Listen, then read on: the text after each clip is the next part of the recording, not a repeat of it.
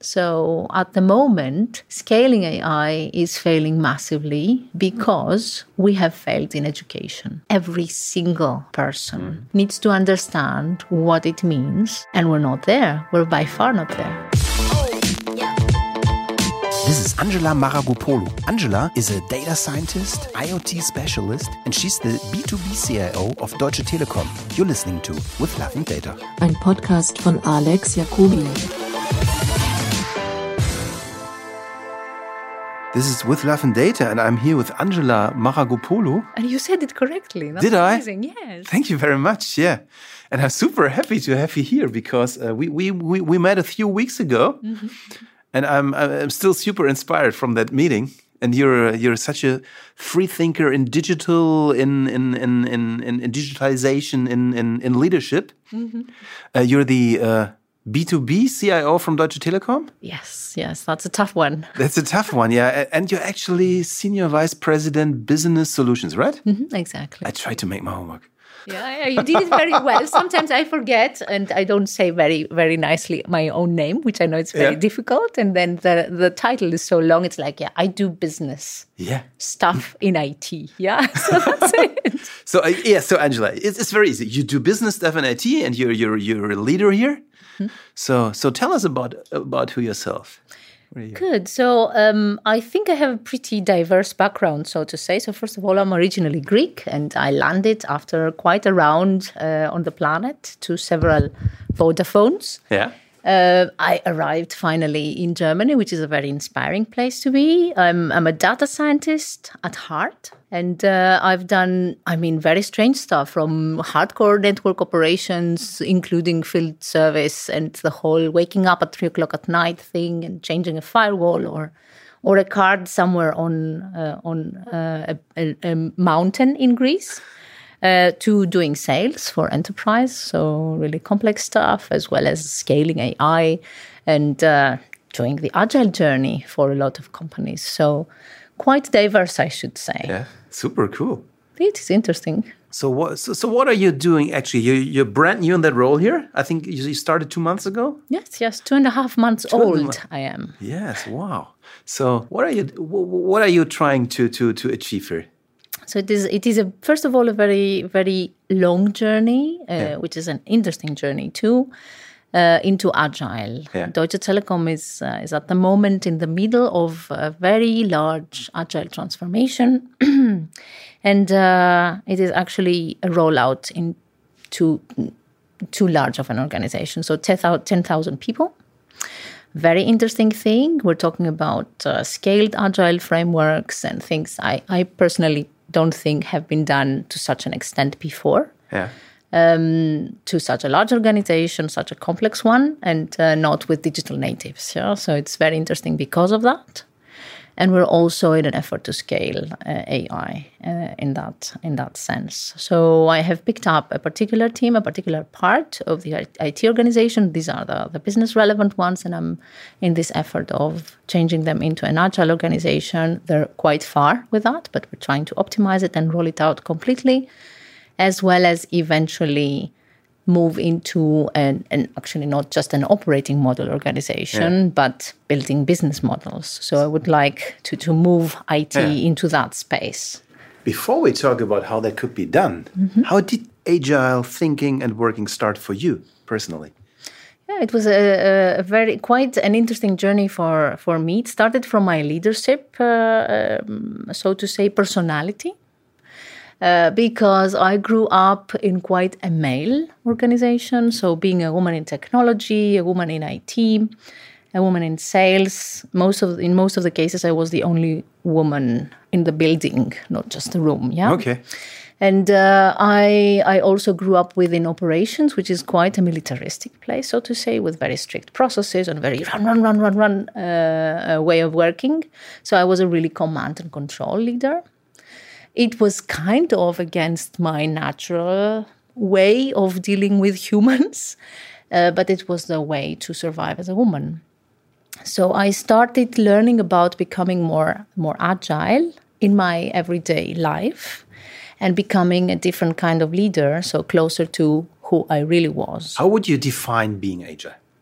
I think it has to do with uh, with a lot of flexibility and looking at the world through different lens. Yeah. So for me, agility is actually that way of working, being ready to deal with change and welcoming it. So that's my favorite part. It's just it's just part of the game, man. It's not the end of it, and uh, just don't be so stressed about something changing you just have to adapt to it so that's my number one and the second is looking at more realistic time frames and not just you know 3000 years later and death by design which is the waterfall world yeah i, I have say. to admit I, I, never read in like these agile manifesto stuff but i somehow sometimes realized pretty much same as you that i'm just like built like that and mm -hmm. then mm-hmm. i'm just thinking like that and without ever realizing that it is like that it, it took a super long time for me until I realized that in the end it can be very simple. It means, you know, in the old way, German businesses work. And in that way, big, huge corporation like yours and a small one like mine has don't aren't that much different in Germany. You know, mm -hmm, they mm -hmm. they make plans.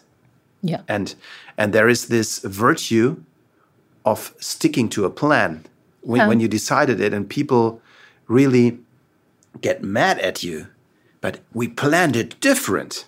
Yes exactly yeah. and you, are just trying beginning to laugh. And then i realized being agile is probably just having a super focused goal with absolutely no plan how to get there yeah I, I, disagree on the plan to be honest. I think it's a different kind of plan. Okay. so i think that uh, that plans are needed and uh, they're they're making sense and they, they make the world more reasonable okay. or they help more than two people align yeah? So oh i should turn this off. So you see the digital people can just not use silent mode. So people need plans and more than two people is my my principle need something to hang on yeah? yeah? but it's just a different kind of plan i really think that planning has become kind of religious mm. and uh, this is when things get worrying yeah uh, it has worked for large chains and for for things that were far too complex but also far too predictable mm. and it did wonders so during quite a specific time particularly in Germany, it was what needed to happen. And it led to huge industries and hmm. stuff mm. being done in fantastic ways and with very good quality. But now we're doing something different. So now we're moving into a more software world. It's not that things have become more unpredictable at the moment, it's the fact that the natural unpredictiveness of the world is having a huge effect if you just ignore it. So that's the pain at the moment. In the past, you could just somehow control it and just build a fantastic car or, I don't know, uh, another fantastic product uh, by just pushing everything into a plan.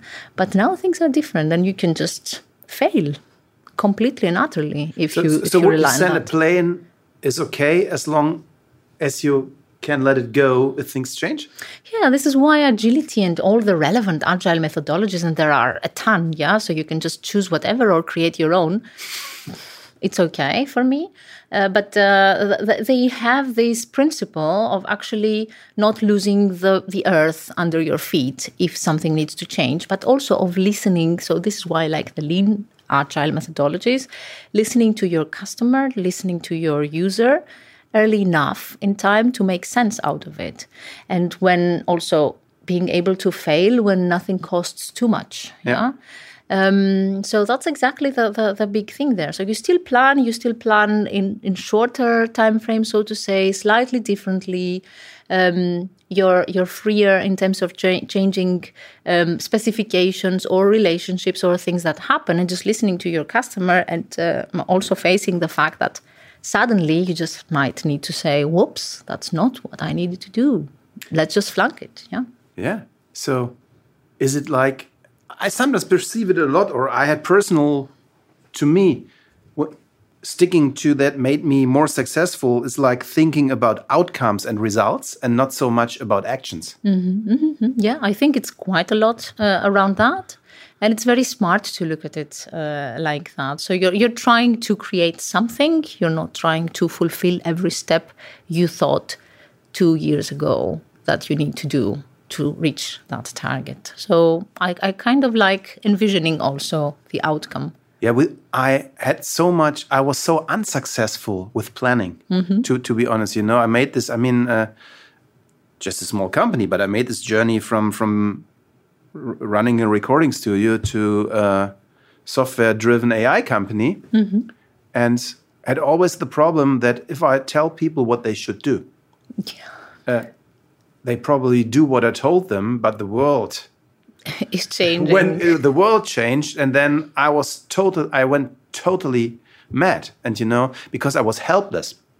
Because i actually had the result in mind but i told them in action and that made me a super helpless person. And with me it's very simple. When i'm helpless i'm the only thing i am is i'm aggressive.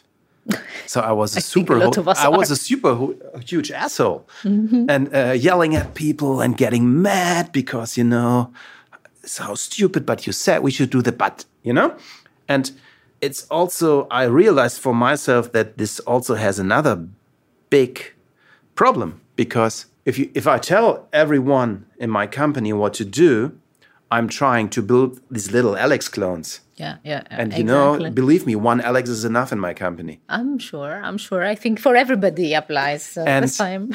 and so so so one of my main topics my whole life is creativity you know and and plans destroy creativity exactly. and results inspire creativity and and and i made for myself in my only little world in my little corporate world the the uh, i just realized that letting go of the process and allowing people to be creative pays back 10 times Exactly, and that's the the diversity uh, also topic. But I have no shareholders. I have no board. Not not anything. How can how can you make it work in an environment that huge here? we are trying and it works so far. So uh, i have to admit that's the most interesting thing. First of all the most interesting thing i see currently is the fact that we're having completely different speeds of transformation in the organization. So not everybody is agile and we are not as agile in all our it telecom IT areas. Yeah. So it's an interesting mixture. I'm not saying it's ideal and I'm not saying it makes everybody happy, but uh, we are in the process of moving forward. So that's the number one. The second thing is actually that sometimes things have worked so incredibly well in the old world for some companies where actually it's not very clear why they should change.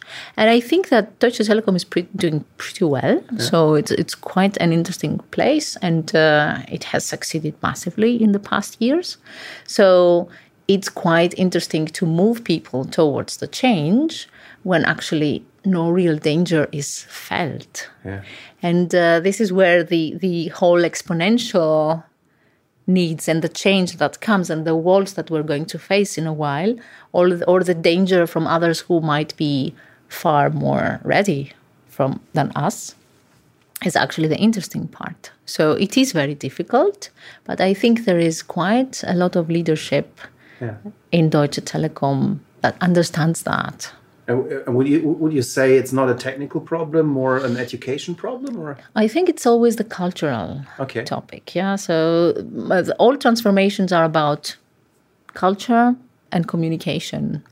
Either you need to move into understanding the culture of the organization you have and then understanding what you would like to inspire people to do because a culture is a culture. You cannot do too much about it so you don't want to change the culture? You're trying to reach the goals within the culture, or do you have to change the culture? I think that you need to reach the goals within the culture. And I think the culture itself, so it cannot be that you have so fantastic results from a large number of people that just happened. Yeah. That cannot be that it is just pure statistics. I really think there is a reason companies like that are so successful. So there's somewhere the spark in there. And obviously, people do some stuff very well. So, if you need to inspire them into the direction you think is the one we should be moving, then you're there. You're not actually changing the culture. You're just sparking up the things that are interesting for the next step. This is why I also don't How would you believe in that define the culture? culture is a very very special thing yeah it's it's how you feel the whole the whole swarm of Yeah. intelligence is moving in our organization and there are things that have to do with behaviors there are things with uh, that have to do with how people react in principle to something how they communicate how close they feel the brand and the, the, goals of the brand in their heart and this is why i'm i'm so in awe standing How in front important of is the brand? Brand i think it's very important. And i have been i have been totally impressed by how close to the heart of the employees it is. So that they're actually living breathing magenta and it was something i felt from the very first moment. Very impressive. This And it does not come from from wearing magenta sneakers. no no it doesn't come from that. You you really feel that people love the company the brand what it stands for. Do they do that? Think it's a very powerful thing, and they're proud of what they have created. I mean, what's not to be proud of? Is there something? I mean, you're thinking they're doing amazing stuff. They have fantastic products. They have all worked to go to that goal. I get it. It was the same for Vodafone. I'm not saying that it is a Vodafone is a very powerful brand too, and I was very proud to work for them. And I'm very proud to work for Deutsche Telekom now. So it is close to my heart. They do stuff, they create stuff I really feel proud of being a part of. It's as simple as that. So this is when a brand gets to your heart. It's very interesting. Absolutely. Um, yeah, and I, I don't think you can underestimate the the value of a brand if you see it holistic. Mm-hmm, And and if you realize that probably if you want to drive change, and no matter if it's digitalization change or whatever change, um, you have to apply as much power to the problem as you would apply to your sales team. Mm-hmm, mm-hmm, mm-hmm. Exactly. I find that very smart. And if if if you move to that direction and you use that lever, I think you can have an outcome. And this is why I, I believe that this is what leaders need to be to be showing, yeah, and uh, this is what they need to be leading with. So being part and living and breathing the brand, seeing what makes people proud to work for that brand, because that means they're proud of a goal and they're proud of something they have achieved within that goal, and then just shaping the new way of doing things in order to reach to those common goals. It is as simple as that. So the moment you realize how you, as a swarm, can move to that direction is where you start leading. I, I I was totally blown away when I read Yuval Harari's uh, uh, what was it called? Um, Homo Deus, I yeah, think. Homo Yeah, Deus. Homo Deus. And you know, I'm a me personally. Uh, I'm a super not religious person. I'm I'm I'm I'm I'm I'm the only one without a, without a PhD in my family. I'm I'm a totally rational, data driven science guy. Yeah. Even though I'm doing. Uh, I went the music route for, for, for, for like 15 years, but in my heart and my education, I'm totally science driven. And it was the first time I realized what that means because he wrote that if you see it from a different perspective, it's just a leadership tool that helps enable huge organizations to work into the same directions by enabling them uh, to make decentralized decisions based on a common set of values. Yeah, yeah, yeah. And I thought, okay, that's like my company. I mean, that, that's like like OKR. That's that's like Google. And if you see it from that perspective, probably every company has to be a religion. Yeah, up to a point, I think so too. Yeah, you need to love what you're At doing. least a any case. religion on the definition of Yuval Harari. I get it, I get it. And it was a very powerful book, uh, though he did some mistakes on uh, on a civilization and history point, but that's okay. We allow that. And uh, different different opinions, yeah. But uh, I really believe in that, and I really think that the point is there. So th- this type and style of leadership of showing the direction, not the destination, yeah, not being prescriptive of what you said before of the activities to actually reach to the goal, because actually we're just one person and we're not particularly smarter than actually a collective intelligence. So it is the, the point of not putting people into forms, allowing the diversity to shine, ideas of people who might be more relevant to something than yourself, and then empowering them to move forward. So I think that's pretty easy for everybody to understand that you're reaching to a better outcome. But a lot of people have a lot of pain of letting go, of controlling everything, and quite some narcissism to fight also that they're making the right decision and their activity based approach is the smartest in the room. Yeah, so, so yeah, th- th- this is hard, but I do think for change, or I, I, at least I had to learn for myself, uh, also the hard way. Uh, I need to be when I'm entering a, entering a room. To me, the best position which could happen is that I'm the least smartest person in the room. Yes, So exactly. whenever I'm the least smartest person in the room, there is so much to learn for me, Mm-hmm. and and and it's. I think it's so important in business to have smarter people than you around yourself Mm-hmm. for for everything they do. You know, if you're hiring somebody for for doing a very special thing, where you give the direction, that person must be better in in executing that thing. Is it is it like that? This is very hard in a very old organization like that. Yes, it, it is hard, but uh, I think that what we're having is at least, let's say, the luck Yeah. of having such a great level of people to have a critical mass. Yeah. So it is it has to do with the choice and how the culture has been evolving in an organization. So I really particularly admire that in Deutsche Telekom. The level of the professionals is just fantastic. Uh, so that means you actually have statistically quite a number of people. You might not be in the position to choose everybody on your own because let's face it, we are inheriting a number of people, as we say. But that number of people and their level is actually luckily very good. So you do have a critical mass of people. You have people who can share actually the vision with you, and then you can just help them shine. I particularly like a combination leadership style, so to say. So I'm, I'm particularly in fond of servant leadership and empowering people and coaching them to reach a goal, as well as adapting them, helping them adapt rather into the situation and what they would like to do. But I, I find that in such large organizations, what the trillion dollar coach typically says, there is also a throne behind the round table, is also helpful to, to, to get to that direction. Probably in such complexity, there is a level of decision, and there is also a level where you need to make a decision yourself. So it's okay to play between those two roles particularly if you are in such a complex place. And uh, I'm actually fine with that. So I don't think it uh, it fights the principles of servant leadership. I think it facilitates and it also shows the way to to your leadership team. I think that shows a very important thing because not everything has to be agile, and just because you change a man- management structure, it's not given that it's better, right? Exactly. And you you still have to convince people to lead them. So I think that's the most basic basic But do you have to convince them, or do you have to make them make their, this decision on their own that is a good path?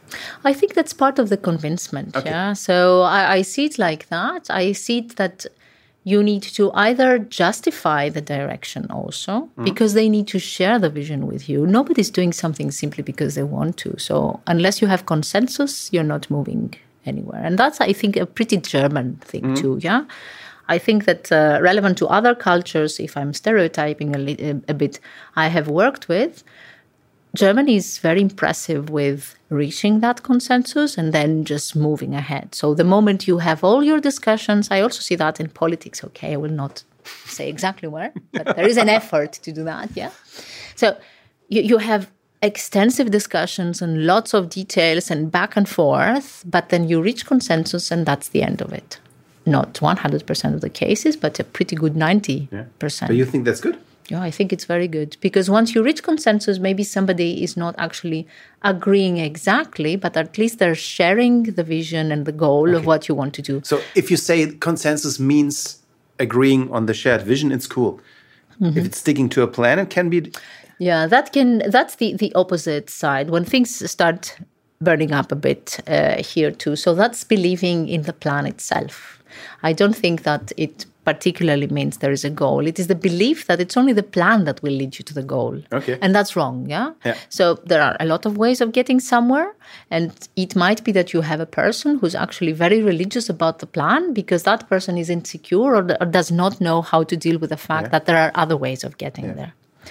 That's religiousness about the plan. But the goal needs to be shared, loved, or accepted that it's the only thing we need to be focusing in at the moment. Of course, there's also the value of the challengers. Yeah. So we're not saying that it's like the the, the American marriage. If you have a, a moment in time where you can say if you disagree with the marriage or then you shut up forever. Yeah. So that's not the case. You still need people who might say, well, just a second, we might be going the wrong way. Yeah. And that's also needed. You just mentioned one very interesting thing. To me, sometimes dealing with insecurity is like the holy grail of leadership because as a leader, you would love that you have only 100% goal committed, secure people around you. Mm-hmm. But this is not the truth in reality. Yeah. So, how do you deal with this insecurity by still probably, you still have to respect the people? Mm-hmm. And if you ignore it, it doesn't work. So, to me, this is sometimes a real hard thing in being a leader to deal with this insecurity of people. Yeah, do you have an idea or, or, or, or a concept how to work with that? Well, I, I actually treat it with empathy. Okay. First of all, I think you need to be in a position to understand that people are feeling insecure. Secondly, I really think that you need to acknowledge that and just don't make them feel bad because they are insecure. Because we see a bit of an attack there. Yeah, it's like because you're a leader or because you are a manager, you shouldn't show a face that's not okay with insecurity. Well, I'm sorry, it's life. Nobody likes insecurity. We're just pretending we do. Yeah. So just face it. People are insecure and acknowledge that. Don't try to justify it. It is what it is. And then helping them get out of that situation because this is how life is. Yeah. We just need to find out what's the opportunity behind the situation or help them lead the way towards a less secure place. I always say to my people if you don't feel good about that and you don't know what will happen to you, why aren't you participating in defining the next step? Yeah. So what's what's wrong with that? And that gives you a level of, of security then. So it means taking the ownership of that as a leader and trying to work with it, not against it. Yes, and I think it's very important because it is feelings, and feelings are there for a reason, and we're not against that. It's just part of life. But giving people a purpose is actually what they need. So, what's your purpose? Your purpose is actually to fight that insecurity, or your purpose is to define the next step. Because life is all about transformation, and this is why, I, why what I also say to my team: transformation does not have a beginning and an end. It's you much. everywhere. Thank you very much. I mean, it's just the This way is we the live. most misunderstood thing in Germany and with people who think that it's a project with an end. Yeah, unfortunately, it's a huge problem, and it is like we are trying to to educate and also help ourselves deal with it.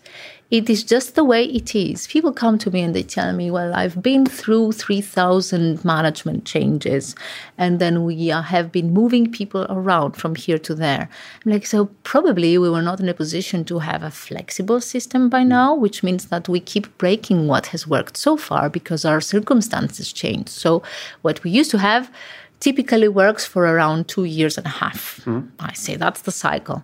So, what does it show us? It shows that, well, typically the situation changes every two and a half years and we're not good enough to meet it. When I say we're not good enough, I mean the structure. And this is why we change it all the time. So, just face it.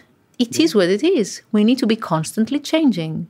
I read a, a, a super, in my opinion, to me, controversial book about leadership. But in the end, that was, it's probably the book that influenced me most the last five years, which is called Extreme Ownership. Do you know that? Mhm, Yeah, I've, I've Of seen it, Willink? but not read it. Yeah, it, you have to read it. I'm going to note that down once I finish. I actually applied so many of his ideas in my company Mm-hmm. because it. I don't agree with his values because I'm anti military aggression, Mm-hmm. e- everything. So, but that's not what the book is about. I mean, I, I mean, to me, as a German guy who did civil service and uh, would rather uh, go to another country than serving in the army, uh, it's a world far away from my world Yeah. but it's a but it's a world I learned a lot from. And they have this basic principle of extreme ownership that means to never ever make somebody else, or uh, how would you say, to, to accept the ownership for every mistake that happens and never ever blame someone else than yourself. That's a very And- important thing. And I, I'm trying to apply that. And since I'm doing that, I have the feeling that this is some kind of superpower because you you're not losing everything if you take the blame, even if somebody else did that. You're getting total control and you're getting total freedom because you're not longer uh, in the hands of others and you have no longer to think, oh my God, if he fucks up, I have a problem. Yeah, yeah, yeah. It's like, if he fucks up, it's my fault. Yes, yes, and that's I think it's a very powerful concept, honestly. Two of the biggest problems I have seen is dafür bin ich nicht zuständig. Yeah. Yeah. So that's a major problem, yeah. which is like when also something goes wrong and you're not saying something against it or not providing a solution, you're actually dafür zuständig. Yeah. So I'm sorry for half and half. Uh, so number one is that. Yeah. And the second thing is something I have always been trying to to show the way in my teams. It's like whoever messes up needs to also fix it. Yeah. It's as simple as that. We learned that as kids, Yeah. yeah? It's like I messed up, I'm holding my hand up, and which means I will take 10 steps forward or three steps to the side, or in any case, I will do whatever so that the team comes back again because it's my fault. I shouldn't have done that. I think people have a very large problem dealing with it too. So making the mistake is not the problem, not willing to fix it is the problem. Yeah, yeah, exactly. And, So and there's a third one. Mm-hmm. Das haben wir schon immer so gemacht. Yeah, the, that's also my problem. So that's also true, but I think that the last one slowly is changing. Yeah. So I've seen a lot of people who are like, yeah, but it's a stupid thing. I have the power to change it, or in any case, sometimes even even in, in smaller steps, changing it on their own without asking too much, which is my favorite. It's like, yeah, it, it is stupid. Just go ahead and do your thing. You don't have to, to to reach to the upper hierarchy and get an approval for that. And I see a lot of people doing that in lots of places.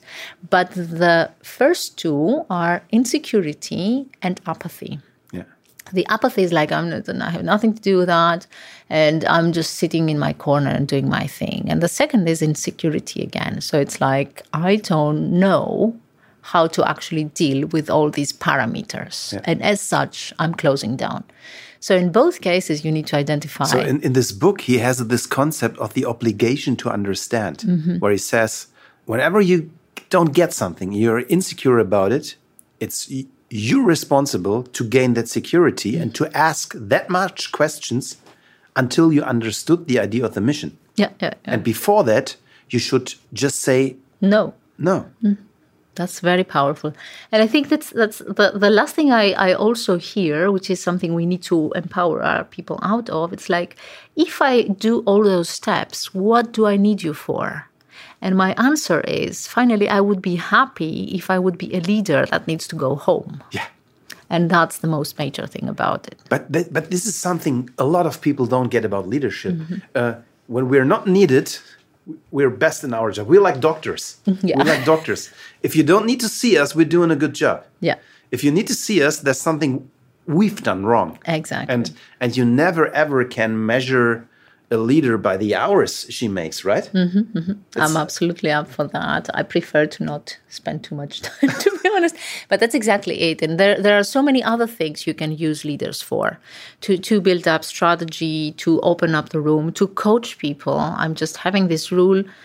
Most of my time needs to be about coaching and mentoring the people. How much time do you spend with it? Like from a percentage of your day? I think it is around 20 to 25%, but that has to do also with the fact that I'm quite new in the role and such relationships just don't come like that. You just don't go into people's you know calendar and say hi i'm here to coach you and mentor you and uh, you need time so you need to build a relationship first plus i need my einschulung yeah so uh, I, I still have a lot to learn and it's a huge organization i need to to network with Great. and that's the only reason. But uh, I would be happier if I had more time, and that's my target too. I think it will come.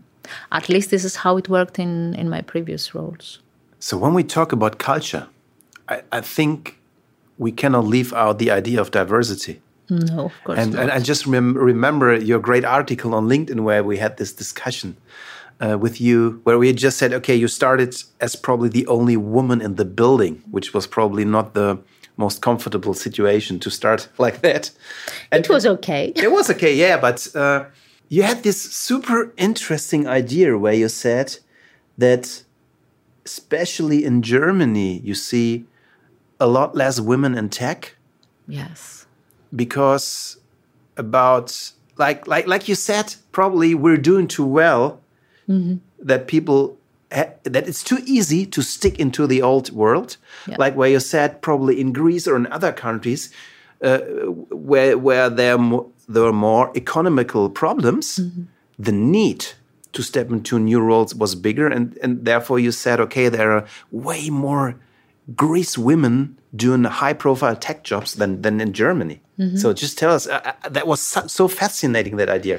I was trying to figure out. So for, for quite some time, I had, of course, I was I was trying actively to find out the percentages of my team, so women versus men, as well as other other diversity factors, not only women versus men. Yeah, um, because I, I really think that the more di- the more diverse a team, the more value you, you get uh, out uh, of the people. As simple as that. So it's quite neoliberal what I say, but you're actually having more return on investment. So this is why I say actually the system should be for that. And uh, what I saw was that, so to say, in the countries like Spain or Italy or Greece, um, starting slowly also in Egypt, where I had a lot of touch base, India, these women in tech roles were actually far more in percentage than Germany. Ireland is a huge, huge factor, just pops up like that. There are, I think, also in 45% of women uh, in management positions, which is just huge. Looking at UK right next to them, which is far from that, it's like, what do they do? So, so to say, the southern countries, I found out eventually that women already from the university years they have a choice of roles and they're looking at the more profitable ones. It's not only that they have four forebuilders or somebody to look up to, because it's rele- relevantly the same in those countries, but they just seem to be going for the more profitable professions, hmm? so to say. And in the southern countries, in brackets, no family can survive if the both of the parents are working, right? So in Germany, in some areas, we can actually survive quite well as families and do well with only one of the two parents working because the, the financial situation is far better. Not everywhere in Germany, but in a lot of mm. places, and mostly the more industrial places. Yeah, so like North Rhine-Westphalia or Bayern. So these areas have actually the lower women in technology percentages. And what's the problem? People are very well educated. They have more access to looking up at women who, who do that. They have quite a number of politicians that are very successful in older ages too. So die Kanzlerin, yeah. Hmm? So so many people, and still we are so little, and th- that's the only the only correlation I found. I couldn't find anything else. I was looking also at the area I live. So in my my daughter's school, I don't. There's nobody else doing technology out of the mothers. Simple as No, that. no worry. I, I don't. I know a few ones, but probably I'm really in a bubble. But when I look, I have, I have to ask uh, my colleague Anna. She's she's uh, leading HR for us. How many uh, applications we get f- from women? But this is not data. This is just gut feeling. Yeah, yeah, yeah. In the technical roles, I cannot remember one German woman applying. We we actually had women even doing data science with us, but they were students from outside. Mm-hmm, mm-hmm. Yeah, that's They were that's not very raised in Germany. Yeah. And They we, were not born in Germany. It's not that we don't have at all. Yeah, it's just significantly less. And in the team I am now, I have. I'm so lucky. I have my peers. So I have Sabina Abaker. I have Regina Schickentanz. We're talking about hardcore technology ladies. Yeah, so IT. Regina is one of the most fantastic architects I know. and I have learned, uh, get to know uh, in my career. Sabine is just doing agile in fantastic ways. So both of them are diamonds, and it's not a regular percentage. Yeah, it's not a normal one. Uh, it's also for me new, and I think for them too. It's like, oh, well, we're three. How did that happen? and yeah, we're so happy to have that luck. Uh, but I think it has to do also with Peter and uh, Peter Lockett. I mean, and what how he has set- up the team. Yeah, but that's where I came. Uh, what I came up with. That's the situation, and it struck me. It struck me as very strange. This is why I'm doing such an effort to just get to younger girls and younger people and to bring them into technology. It's a huge miss, and uh, I also think we need to battle the system a bit because Absolutely. it's unhealthy. Yeah, it's it's unhealthy for men. It's un- unhealthy for IT. It's unhealthy for technology, and uh, it's getting more boring.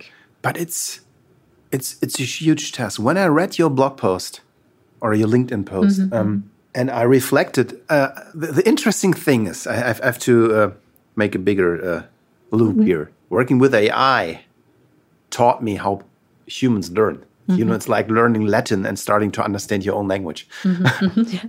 And especially here in Germany, a lot of the learning is upfront. I tell you how it is, and then you better know. I mean, I told you, mm-hmm. you know, but that's not how humans learn. Yeah. Humans learn by example and not by telling. And and I had this idea when I read your blog post that no matter how geeky you and me are, and you mm-hmm. know, at my home, I- there's little bits, there are computers, uh, there's a lot of anything tech driven you want to have there. Mm-hmm. But the only one playing that, with that stuff is me. My daughter doesn't is not interested in it, and I had this theory that she learns by example, and she learns by example by the whole society she's in. Yeah. And as much as we as parents want to be the super center uh, of our kids, we aren't. We aren't. And as long as all the friends from my daughter think that's boring, she's not going to start it either. And and so I think the problem is bigger than we are Yes. willing to see. It is absolutely as you say. So kids do not only pick up from within the family, they have been so much formed from Yeah. the rest of the society. But I also think it is part of realizing how girls' minds work. Yeah.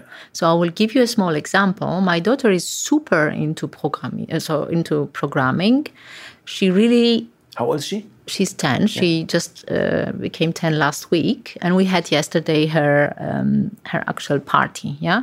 So despite the fact that she wants to she says she would like to do the same profession i do so um, she wants to become a data scientist. She understands a couple of things.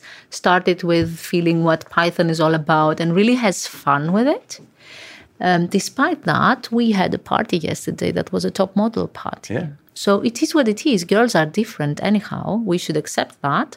And sometimes they're also including digital, they're including science, and including more geeky and techy stuff in a completely different way than boys. Oh, this is so important. It's not top model or tech. It's top model with tech, right? Yeah, exactly. So you see, I'm wearing a red lipstick. Yeah. So it's Why not? I mean- it, it's not that we have to be one thing or the other, or that women have to be exactly like geeky men are, or as techie men look like, or what techie men like to do. We're something a completely different animal.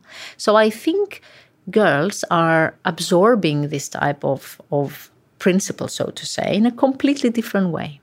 And if you take a look, I think you will see that your daughter probably would like to have an iPad to play with, or she would like to play a couple of games, or enjoy a VR game too, or enjoy a VR concert too, or a different way of doing stuff in a more digital way. But it doesn't really have to be exactly like the boys are doing No, but, but but she's extremely good in using technology. You know, she uses uh, she, she has an Alexa, She- so she's eight years old, and she knows how to rock that thing, and it does anything she wants it to do. Yeah, yeah, yeah. So I'm I- really frightened uh, at the day she realizes that you can order stuff with it. Ah, yeah, but you can just turn that I know, right? I've done that already because my daughter is really, really dangerous with Amazon. so Yeah, I, I, these are the two things. I'm not saying that particularly all girls are actually having an interest you're simply not reading, because the problem of society is really deep. Mm-hmm. So they don't see really these these people they should look up to or they could look up to, and they see just an aspect of it. Also, the pure way, unfortunately, social media works and technology today works. I'm a completely techie, nerdy person. The things I'm interested about in Twitter, in Instagram, are completely geeky, techie stuff. Still, I get in Facebook all the women ads, which means there is a powerful association simply with my my sex. Yeah, it's I just, just that it is. using Facebook. I get very annoyed, yeah, when I only get get, get ads for for clothes and uh, and makeup and stuff like that. It's like I just googled three thousand things on technology last week. How can it be that I only get brands that have to do something with clothes? So it is formed. This is why digital and data are also very important into forming our personas and the people who we are, because we are a combo now. We are a combination of things like physical presence as well as as, as digital presence. And for girls is a very difficult place to be. But I think we can fight back. And what I try to do is I'm trying to maybe it's a bit provocative, but I'm trying to to show to young ladies and to sh- to young girls that there is a potential value they have out there. And sometimes the system is not allowing them to grab that value and do something with it. And uh, I think that the moment kids or young women understand that, that there's something I could possibly be doing, and it's it's a possibility I had not considered because somebody is obscuring that future from me.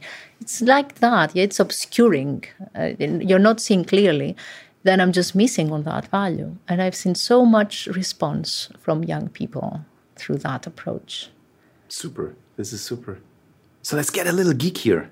Hmm. So you have these ideas of, of scaling AI in your organization.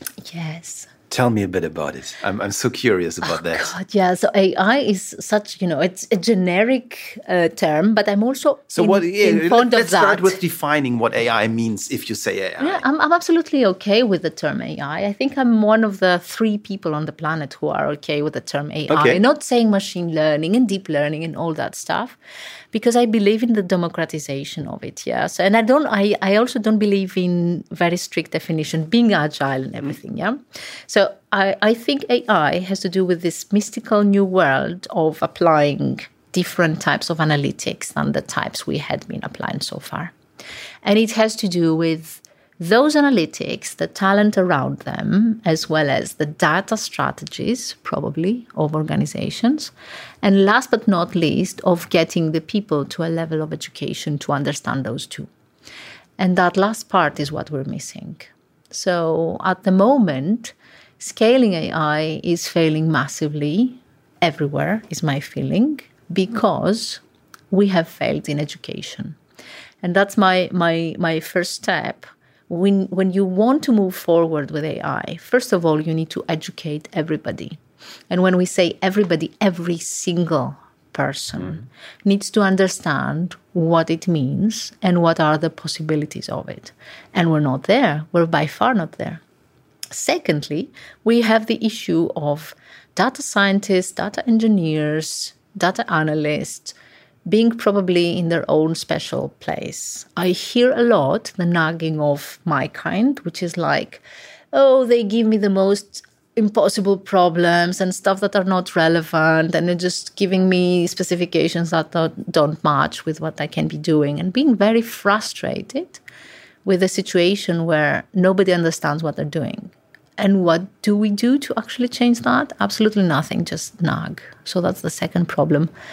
We are not seeing ourselves as AI translators, which is a very big thing. we we've been running around. We all tech geeks, you and me and everyone, for for years, uh, making this stuff looking like a magic thing. Yeah, When yeah. it's just another tool in the toolbox. Yeah, and then uh, I think it's all a matter of attitude because we we kind of step back a bit and are nagging again about a situation is the first problem, and the second is actually we are too technical about it. Hmm? Hmm? We're not embracing the world. Yeah, it is a, a, huge new thing. You cannot expect. I mean, somebody who has been doing finance for ages and has no idea what regression is all about. I don't know things like that. To just grab a concept you have been dealing with for Yeah. all your adult life, probably, and um, then we're, we're kind of snobbish about it. This is interesting. The, like, like the idea of regression is something you do every day mm-hmm. to find a pattern in, in behavior. Mm-hmm. It, it's not that complicated. No, it's not. But instead of just reaching a hand and explaining to your finance person, who I'm just picking up on finance, if my colleague Torsten hears about this, I have nothing against finance. I mean, I've used them so so long. I think he's getting hurt about that. so, um, but I, I mean that because it is a different place and it's different mathematics also. I have also done an MBA and I've seen the completely different place finance is in terms of math than I don't know physics or uh, another practice. And so this is exactly where we are, and we're not giving them the, the hand. I mean, how do you expect somebody to get born suddenly and know that concept you have been studying, studying so hard for? So I would really like to inspire that in our kind, so to say, becoming clearer about which are the things that we can be potentially doing, and eventually using our own business view. This is the most important thing. You understand your business and you understanding your business and then proposing and clarifying and giving the hand on what AI can be doing for mm. that business is what we're actually missing. My, my most annoyed discussion is what is the problem you want me to solve? That's so old school data science. You're just sitting there like old school IT people who are give me your specifications and I will build the perfect tool for you. It's like that's not what you're there for. So that's the first uh, the first step. Creating a team of AI experts, I call them, because it's not data scientists. I really believe in data analysts too. They're very important, data engineers, the whole clan who can take a step forward and educate everybody and take their hit in that organization and really start proposing stuff for the business. Do we probably need another technical layer that makes an abstraction that AI is so accessible that you don't need to be a data scientist to use it? That's actually my my strong belief, and what what I'm trying to build. It's a different a different thing in each organization, yeah. But at the moment, what I would like to be doing is actually taking the business relevant people from an organization and educating them into AI, which I also find is a very sexy place to be. Yeah, so I, I find it very easy to be going out to people and telling them, well, listen, you are such a, such a brilliant expert on that business area. Would you like to go a step further and get into the AI world? I really find it a very interesting thing. So building that layer out of the own business experience in your organization by reskilling people into AI. I'm not saying turning them into data scientists, so I would never do that to anybody, but that's the main point. So bringing them closer to what AI can do, technically closer to what AI can do, so that they can build those bridges. So creating that AI translation layer. And then changing the culture of the experts you already have to actually build that boost into the business logic. I- I'm pretty impressed how how Salesforce approaches that. So I'm I'm working my company a lot with it, and I'm also working with Salesforce uh, uh, sometimes, like like uh, doing doing doing keynotes for them, stuff like that. So I'm a bit affiliated with them, but uh, I'm super impressed by this idea that they built capabilities so easy that even I can build a model. Yeah, and yeah, you know, I'm I, I- I'm too stupid to write a line of code. I'm I'm I'm. I don't believe that. I can I can read code. No, I'm too lazy. I'm too lazy to learn the rules. That's I'm probably too stupid, but I'm too lazy to learn the rules. So um, my my biggest uh, success in coding was pasting stuff from Stack Overflow. And, and finding okay. the missing semicolon, but uh, I yeah I, I, I mean I, I I love building code like I have tools like like- I'm working a lot with these low code platforms mm-hmm, where you mm-hmm. have this where you build these flowcharts and they just end an executable code. Mm-hmm, so this is how I try to cheat it. But what they do is it's like you have a database, you say, I need a prediction on that value. And to me, this 10 other fields in the database might be the drivers for that. Why don't you look if you see a correlation? And it's made so super easy that, that you can just click it together. And this is what I think. I mean, this is still a very narrow implementation in, mm-hmm. in, in, a, in a nerdy CRM system. Ah, s- Still, But- it's so it's but quite needed. Something like that should exist for, for so much more problems, right? and that's i think the next step so we we the, the i don't like talking only about problems in our field so to say but at the moment that's the third issue yeah?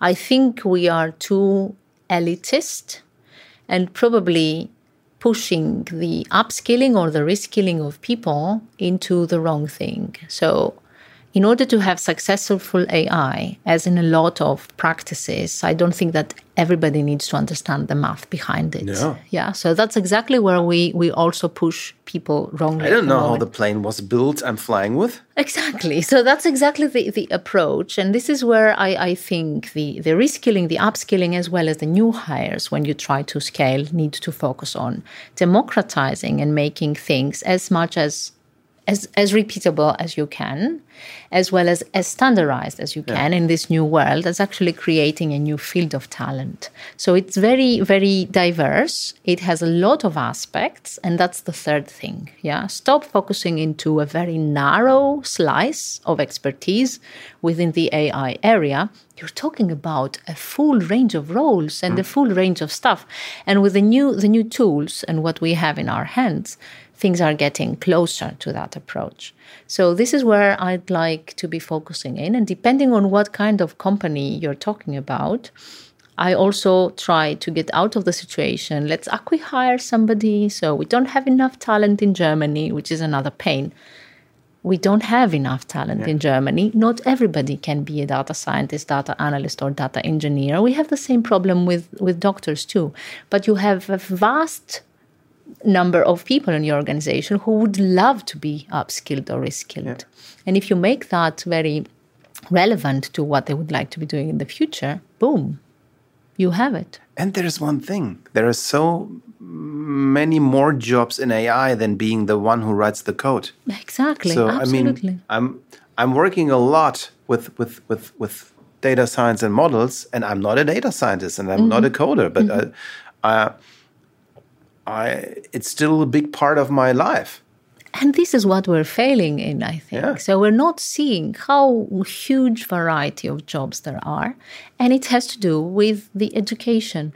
So unless we're all educated about it, we cannot say, well, listen, there's a very interesting part of this area that should be building a data strategy, and that data strategy doesn't have to do actually with being a data scientist itself. and it, it, has to do with the AI. business. It- Exactly. it's just being you.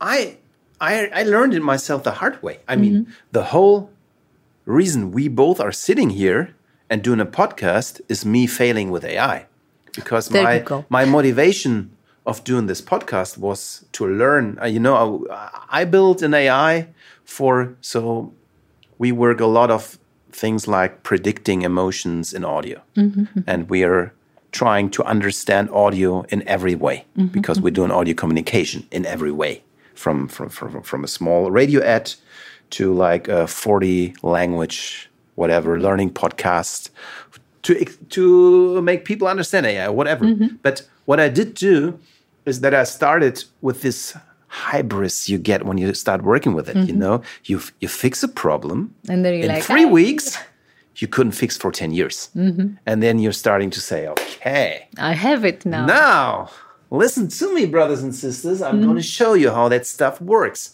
And now i'm going to change the world. And now and the first thing i did was to think like okay so we can predict the emotions. We can do anything. Let's build an automatic uh, creative ad builder. Yeah. uh, went to all the agencies like like when you meet people in C level they think it's an interesting concept because they probably can save some money or they're just curious how that works until the day a super normal creative director works with a super normal consultant in my company and the the creative director says one of two things he says do you want to steal my job this is the one thing or, or the other thing is you think your stupid bitching machine is better than me? I'm doing it for mm-hmm. 20 years, bro. What's wrong with you? yeah. And there was something wrong with me mm-hmm. because that idea, no matter if it works or not, was one of the most stupid ideas I had in my business life. Mm-hmm. Because what I try to do is to make a machine do something humans are super good at. Mm-hmm, mm-hmm. And, oh, this is so stupid. I mean, Yeah, yeah, yeah. You don't have to do and- that, right? and uh, when I, I started the podcast with understanding that I'm on something we call in Germany the, the Holzweg, uh, I know that it. uh, and with the idea, okay, you might be in the need of learning a bit more about that. So mm-hmm. let's find some people who can teach you. And that was my po- that's where I am today with with that podcast. And and I learned how creativity works. Mm-hmm. So what I, I actually learned to define what creativity is mm-hmm. because uh, this is this was a harder one for me than I thought. That's a very difficult one. Yeah, I, I, I, I, first you. Do you have a definition?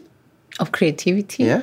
Oh my God, that's the most difficult question. No, I don't actually, because it just happens. Yeah.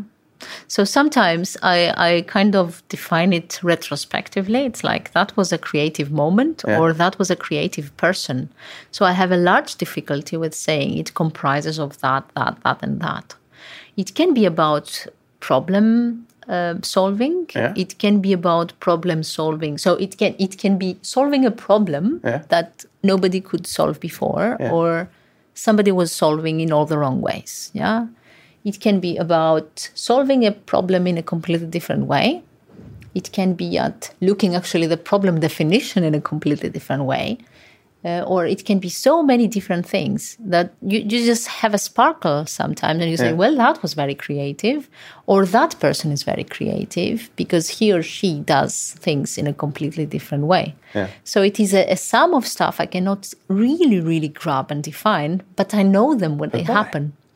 Because I think it's so vielfältig, yeah. So it has so many sides. Yeah, to me. So after talking to all these super clever people, I understood for me that in my definition of what creativity is, it's the ability for absurd lateral thinking. And the absurdity, Oh. the absurdity is the interesting stuff.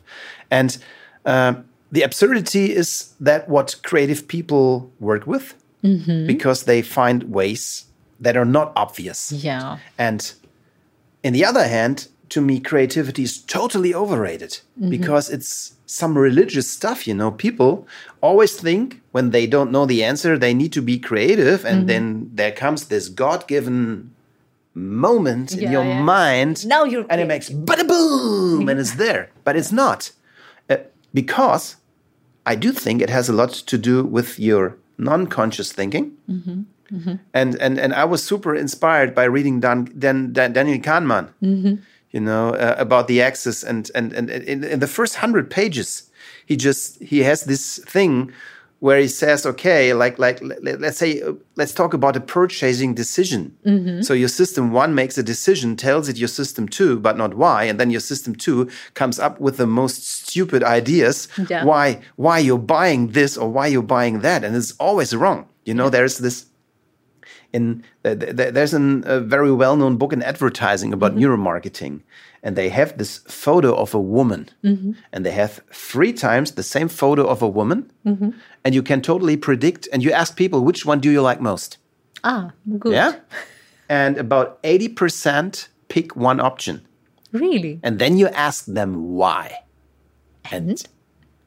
the m- most Absurd crazy so, yeah. absurd stuff is coming the light and everything you know what's the difference in the the pictures are different but nobody understands what the difference is What is it? but every person under conscious system one understands the difference it's the the it's the way her hip is formed Really? her hips are formed. So like, uh, so there's this the shape of a woman's body, mm-hmm. which when is, more appealing, yeah? which is more appealing mm-hmm. than not. And, and and interesting is the same with women and men. Mm-hmm, and it's just one time she has slightly uh, too small time, and one time slightly bigger Yeah. than the optimum perception. And nobody gets that. and they all say, say- like, the picture's different, the sun was nicer there. And you're underconscious. Mm-hmm, mm-hmm. tells you something about yourself, you probably don't want to hear about yourself because we, especially people in our position, have the feeling that we are past that thinking. Yeah, But but, we're not. your unconscious bias is there always. Yeah? it's there and it's lurking. And if you don't do anything, And if you learn that together with creativity, I do think for myself, you start learning, okay, it's just another tool. It's it's a bit like quantum mechanism. Mm-hmm. You cannot learn it, you have to accept it. and then it's like that, and then you can work with it. yeah, And on the other hand side, I learned from a super clever neuroscientist. Uh, Caroline de Bernardi is her name. Mm-hmm. She's like, you know, she's putting the most creative people into MRTs, Oh, making them get ideas, and then she can. And, and she told me in an interview once Mm-hmm. that it's that there is this super simple, hundred percent working concept how you can get creative. and I want to know that. It's it's super simple. She said, first thing is, your brain has to be in idle mode. Uh-huh. You have to be bored. really. Yeah. Oh, that's so interesting. You have to be bored.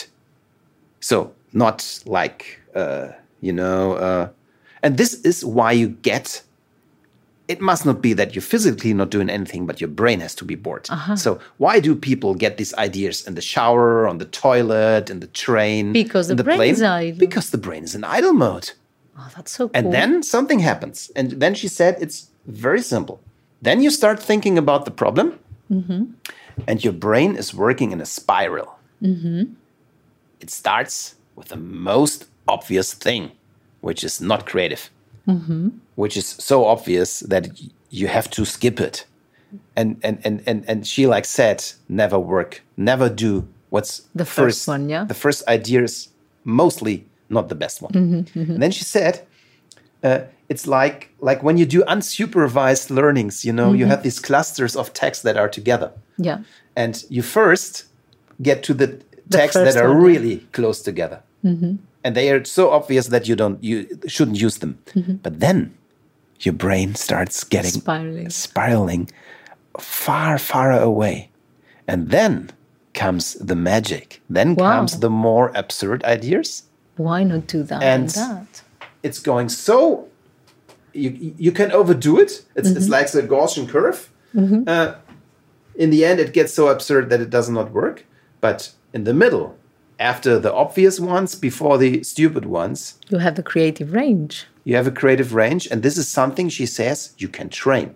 Wow. And and having the chance to meet so many great also creative directors and people, I really learned that from them.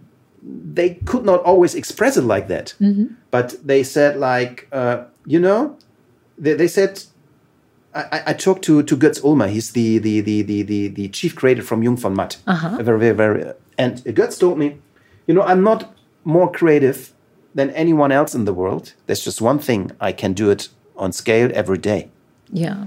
And We're not the most creative company, but we established and learned to be creative on command. I'm so proud of what you said now because I have actually time to get bored in my calendar. Yeah. So I like that. I need to I need to justify it with what you said Yeah. to the rest of the of the people who are like, I'm very sorry, but this is my creative time. Was that Bill Gates who said leaders with a full schedule are doing a stupid job? Yeah. I think Einstein was doing practically like a, a stupid job, I, I assume. But yeah, you're absolutely right. It can be trained. And uh, what I really admire is also people who could do this spiraling. A, I don't know if it is naturally or if they're trained into doing it, but what you just said, so not going for the first thing that comes to your mind, is also against your own arrogance and and narcissism. Yeah, it's like I have the solution for everything. There you go. It's the You're first so thing. proud that- you're the one with the first idea, right? You're in a big meeting and you go, boom, do that. Yeah, exactly. But then, like, you can just hit back and say, "You're not in your creative spiral, my man." it's like just go back and think of the next step. I like that. Probably but the best idea would to leave the meeting, Yeah, have a coffee outside, sit in the park, come back half an hour later with a solution. we will. We will all start doing that. I'm having my my my creative time off at the moment. Go for a coffee. I People, you come can back. start talking about that. I'll be back in half an hour. with the best thing in my head. so I, I think, but we we need to take a step back a bit. We, we're also in such heavy schedules and also in such a push to lead quickly Yeah. that we fall out of of habit into the first thing that comes to mind. And it's not always the best. You're absolutely right. And uh, I really think we're, we're quite arrogant as thinkers, also. It's like, I have this. I mean, it's in my head already. I know that. And that's something I had to fight against. Being a Southern woman and all, I mean, and having an opinion about everything after three seconds or so. yeah. Uh, so I, I had to fight against that a lot. There's also this, you know, was called the Eisenhower quadrant. Yeah, yeah, yeah, yeah, yeah. important and uh, im, im, im, how do you say wichtig und dringend important Uh, and important urgent and urgent, important yeah. and urgent and it's so hard and this is I think super hard as a leader Mm-hmm. to me to give my colleagues the feeling and not only the feeling to make them feel safe Mm-hmm. to take time for important stuff like wandering your mind around when you think you're dying of the urgent stuff that's Mm-hmm. waiting in your whatever inbox, uh, Salesforce, this whatever. Yeah, uh, uh, it's a very difficult thing to to show the direction because people get consumed and eaten up. How can you do that? I think it's the the right and the power to say no is one of the first things I've I've learned at least in my career. So How do you make people take that right? So the, uh, I really think that they don't value themselves that much in order to to give themselves that right. The the problem I have is I don't see them trusting the people who can they can dele- delegate to enough. They're not, not very good at describing how good looks like because that's also an unfair thing. Yeah, when you, when you're delegating something and you're having, I have that problem with my husband. He's not explaining what good looks like, and then he's mad when things don't meet the expectation. And your reaction is like, just do it yourself, man. I mean, I don't know what you want. If you're not clear enough in what you would like to see, it will never happen. So we don't delegate enough because we don't trust people enough. And people have to learn how to delegate, right? Exactly. So the second thing is if we have a specific view about how good looks like, it's good to clarify that and expect a, a gegenstand. Yeah. So somebody might come and say, no, that's not how it should be done. We're not prepared for either of the two. And the third one is a bit of a more militaristic thing. We think we don't have the right. I keep saying to my people, and it's my personal opinion too, I have always owned my calendar. I don't do stuff that I'm I don't think I can value add value to uh, in the discussion. I have also been notorious in, for walking out meetings that don't make sense. And I don't like wasting my time to stuff that have no purpose. I own it actually, and I'm trying to clarify that and keep that in control. Sometimes it's not liked, but at least it, gives you the power to actually do meaningful things. Hmm. And it is what it is. People are not always doing meaningful stuff. I don't like that. I don't participate. And this is what I'm trying to teach my teams too. You don't have to be everywhere. Learn to delegate, find the right person to delegate to, own the delegation, which means This is so important. So I, I, I, I'm trying to build a framework for that. Mm-hmm. And when I observed why delegations went ballistic, mm-hmm. so so so in in, in, in my field, it it's very often that people think delegating is giving a command and then forgetting about it, mm-hmm, and not debriefing, not checking back Yes. if the result is the intended one. and feedback. yeah, That's what we are mostly scared of. And to We don't like that. delegating does not mean giving away the responsibility it's just giving away the action. Yes. and and a lot of people in my perception delegate the responsibility think they delegate the responsibility mm-hmm, away. Mm-hmm. and so i'm i'm trying to build this framework like the, the breathing you you, you said the, the, the how it should be. Mm-hmm.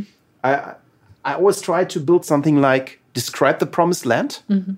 Yeah. point two it's the describe the brutal truth of reality where it's at the moment mm-hmm. and then you can do either two things. You can propose actions. Mm-hmm. If it's like you I mean if you probably have an assistant and you ask him just okay, please do these three things for me because I want to go there, I want to go there, and I know that's a good thing. It, it, I think it's okay with delegating, but then you have to describe the outcome. Mm-hmm. And uh, when your assistant is ready, you have to ask him, hey, present it to me before you go out. Mm-hmm. And I have to make the decision whether the promised land was reached or not, not you. Or the other thing is, if I'm working in a, in a more complex problem, probably with a more free thinking person, mm-hmm. I can ask her to say, okay, please, now propose, you propose the actions to mm-hmm. me, mm-hmm. but let's make a deal that I know about the actions you're going to take and that we agree on the actions. Mm-hmm. And that's a clear thing. Sometimes I think you might also give people the creative freedom to do whatever they want to cover the gap from Yeah. where, wherever you are actually to, to the promised land. Yeah. But I, I really find important to give your feedback, which is something leaders are monumentally known for not doing. Yeah. Yeah. So that's the, the biggest pain I, I experience in everyday life. We have all those pampered people who think they're doing a fantastic job simply because none of their leaders has ever tried to give them an honest feedback.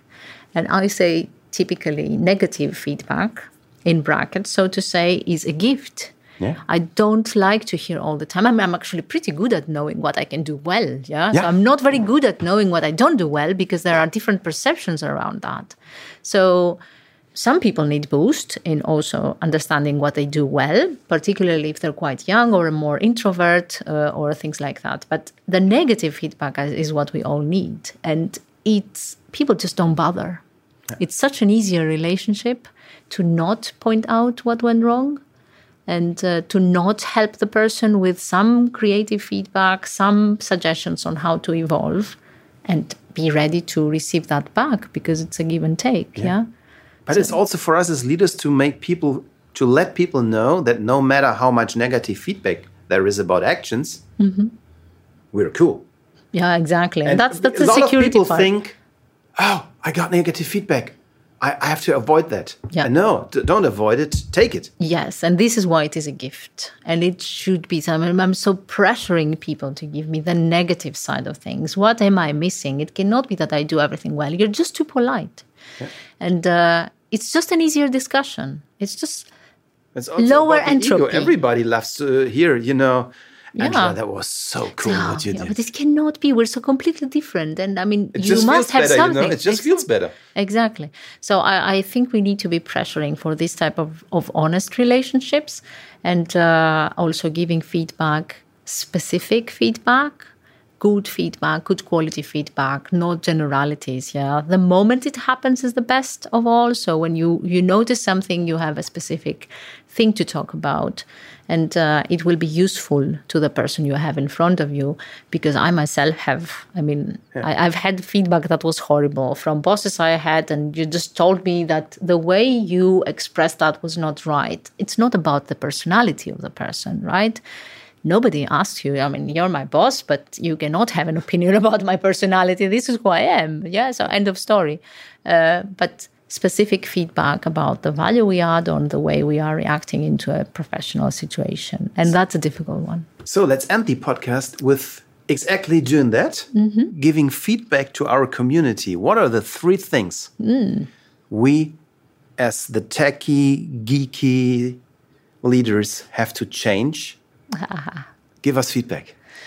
Yeah. So I think it's about that ownership you mentioned. Yeah. It's we're not us against them. We're actually a very active and now becoming much more important part of society. So just quit nagging and become active part of it. Open up, explain what we do. Not everybody understands exactly where we come from. And actually our value comes from lending a hand and opening up to the rest of the community educate everybody and accept that. The second thing is be proud of your nerdiness. Yeah. I don't think it there has been a better time in be a history nerd. to be a nerd, actually. so we're all good news. accepting that. Yeah, it is what it is. And third, just stand up for your creative space. We are who we are. We are people, we were discussing about that, who like chatting and not having phone calls and late dinners and you know sometimes we meet people but we are who we are just stand up for for your creative space thank you very much thank you very much alex This was With Love and Data featuring Angela Maragopolo from Deutsche Telekom. If you like this episode as much as we did, go to iTunes, rate us with five stars and leave a review. We're happy to hear from you.